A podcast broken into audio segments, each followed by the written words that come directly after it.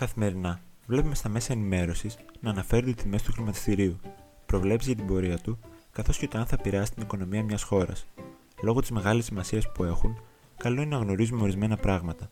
Όταν ακούμε χρηματιστήρια, φανταζόμαστε ένα χώρο με γραφεία και πολλούς ανθρώπους στο τηλέφωνο να κοιτάνε τα διαγράμματα των τιμών των μετοχών. Τι είναι όμως το χρηματιστήριο και οι μετοχές; Το χρηματιστήριο είναι ένας χώρος όπου γίνεται αγοροπολισία μετοχών και διάφορων άλλων χρηματοοικονομικών προϊόντων. Βέβαια, τώρα τα χρηματιστήρια χρησιμοποιούν κυρίως ηλεκτρονικά συστήματα και αλγορίθμους και διαφέρουν κατά πολύ από τις περιγραφές τους σε γνωστές ταινίες. Μετοχή είναι το κομμάτι μιας επιχείρησης και ο άνθρωπος που κατέχει μια μετοχή της είναι ουσιαστικά και ιδιοκτήτης της. Οπότε, αν υποθέσουμε πως μια εταιρεία αξίζει 100 ευρώ και αποφασίσει να εκδώσει μετοχές του 1 ευρώ, θα υπάρχουν 100 μετοχές αυτής της εταιρείας. Αν ένας άνθρωπος αγοράσει 10 μετοχές της, τότε θα κατέχει το 10% της εταιρείας. Ανάλογα τον τύπο της μετοχής, ένας μέτοχος μπορεί να έχει συμμετοχή σε αποφάσεις της εταιρείας. Τους τύπους των μετοχών όμως θα τους πούμε σε άλλο βίντεο. Όταν μια εταιρεία αποφασίσει να εκδώσει μετοχέ, οι αρχικές μετοχέ διαπραγματεύονται σε μια αγορά όπου αγοράζονται από κάποιου επενδυτές. Αυτή η αγορά λέγεται πρωτογενή. Η πρώτη πώληση των μετοχών της εταιρείας είναι γνωστή και ως IPO.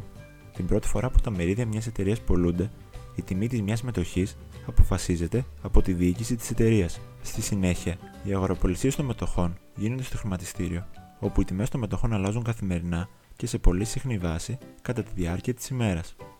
Το χρηματιστήριο είναι μια δευτερογενής αγορά και οι τιμές των μετοχών καθορίζονται από το πόσο είναι διατεθειμένοι οι επενδυτές να πουλήσουν ή να αγοράσουν τη μετοχή. Η τιμή δηλαδή μιας μετοχής καθορίζεται ελεύθερα από τον νόμο της προσφοράς και τη ζήτηση. Ο αριθμός των μετοχών μη εισηγμένης στο χρηματιστήριο εταιρείας δεν αλλάζει συχνά και πολλές φορές παραμένει ο ίδιος κατά τη διάρκεια του χρόνου.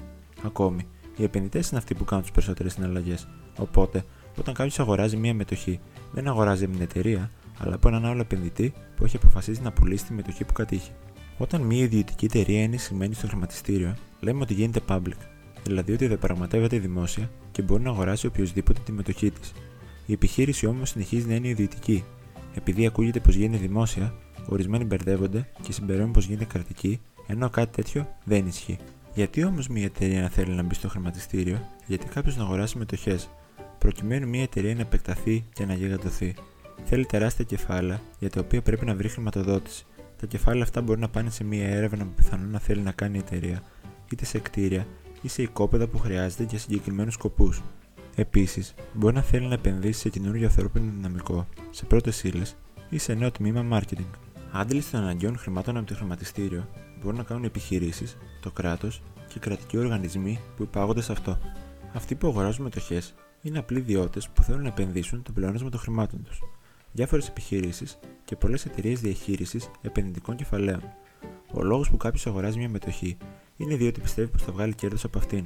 Όπως είπαμε πριν, αυτός που έχει μια μετοχή είναι και ιδιοκτήτης της εταιρείας. Αγοράζοντας λοιπόν μια μετοχή από μια εταιρεία, του δίνεται ω αντάλλαγμα ένα μερίδιο από τα μελλοντικά κέρδη της επιχείρησης.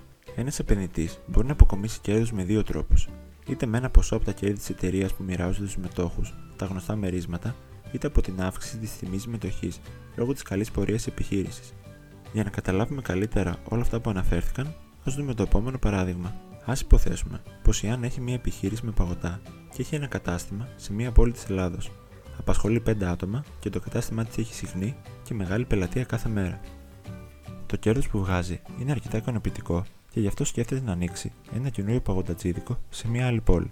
Στο νέο κατάστημα θα απασχολούνται άλλοι 5 εργαζόμενοι και θα χρειαστεί να γίνει έρευνα προκειμένου να δει η Άννα πώς θα αντιμετωπίσει η αγορά την είσοδο του καινούριου παγωτού καθώς και τους δυνητικούς πελάτες της. Ωστόσο, το κόστος για όλη αυτή τη διαδικασία είναι τεράστιο, οπότε από κάπου πρέπει να βρει η επιχείρηση χρηματοδότηση. Η Άννα λοιπόν προσεγγίζει πολλές τράπεζες, αλλά καμία δεν είναι διατεθειμένη να δανείσει τόσο μεγάλο ποσό. Οπότε αποφασίζει να εκδώσει μετοχές τη εταιρεία της. Η επιχείρηση εκδίδει 1000 μετοχές των 50 ευρώ και αγοραστές γίνονται μέτοχοι της Άννας ΑΕ. Η Άννα λοιπόν ανοίγει το κατάστημά της και βγάζει και από εκεί πολύ μεγάλο κέρδος με αποτέλεσμα κάποια κέρδη από αυτά να γυρίσουν πίσω στου επενδυτές ως μέρισμα και η τιμή της μετοχής να ανέβει. Το συγκεκριμένο παράδειγμα ήταν απλώς μία απλούστευση της διαδικασίας εισαγωγή μιας εταιρείας στο χρηματιστήριο. Στην πραγματικότητα, υπάρχουν εκατοντάδες εκατομμύρια μετοχές μιας συσυγμένη και προκειμένου να μπει στο χρηματιστήριο μια εταιρεία πρέπει να τηρεί ορισμένες προποθέσει. Σε επόμενα βίντεο θα αναλύσουμε περισσότερο τους όρους του χρηματιστηρίου, όπως ποιοι είναι οι παράγοντες που επηρεάζουν την τιμή μιας μετοχής. Φτάσαμε στο τέλος του βίντεο. Αν σας άρεσε αυτό που είδατε, μην ξεχάσετε να κάνετε like και μία εγγραφή στο κανάλι.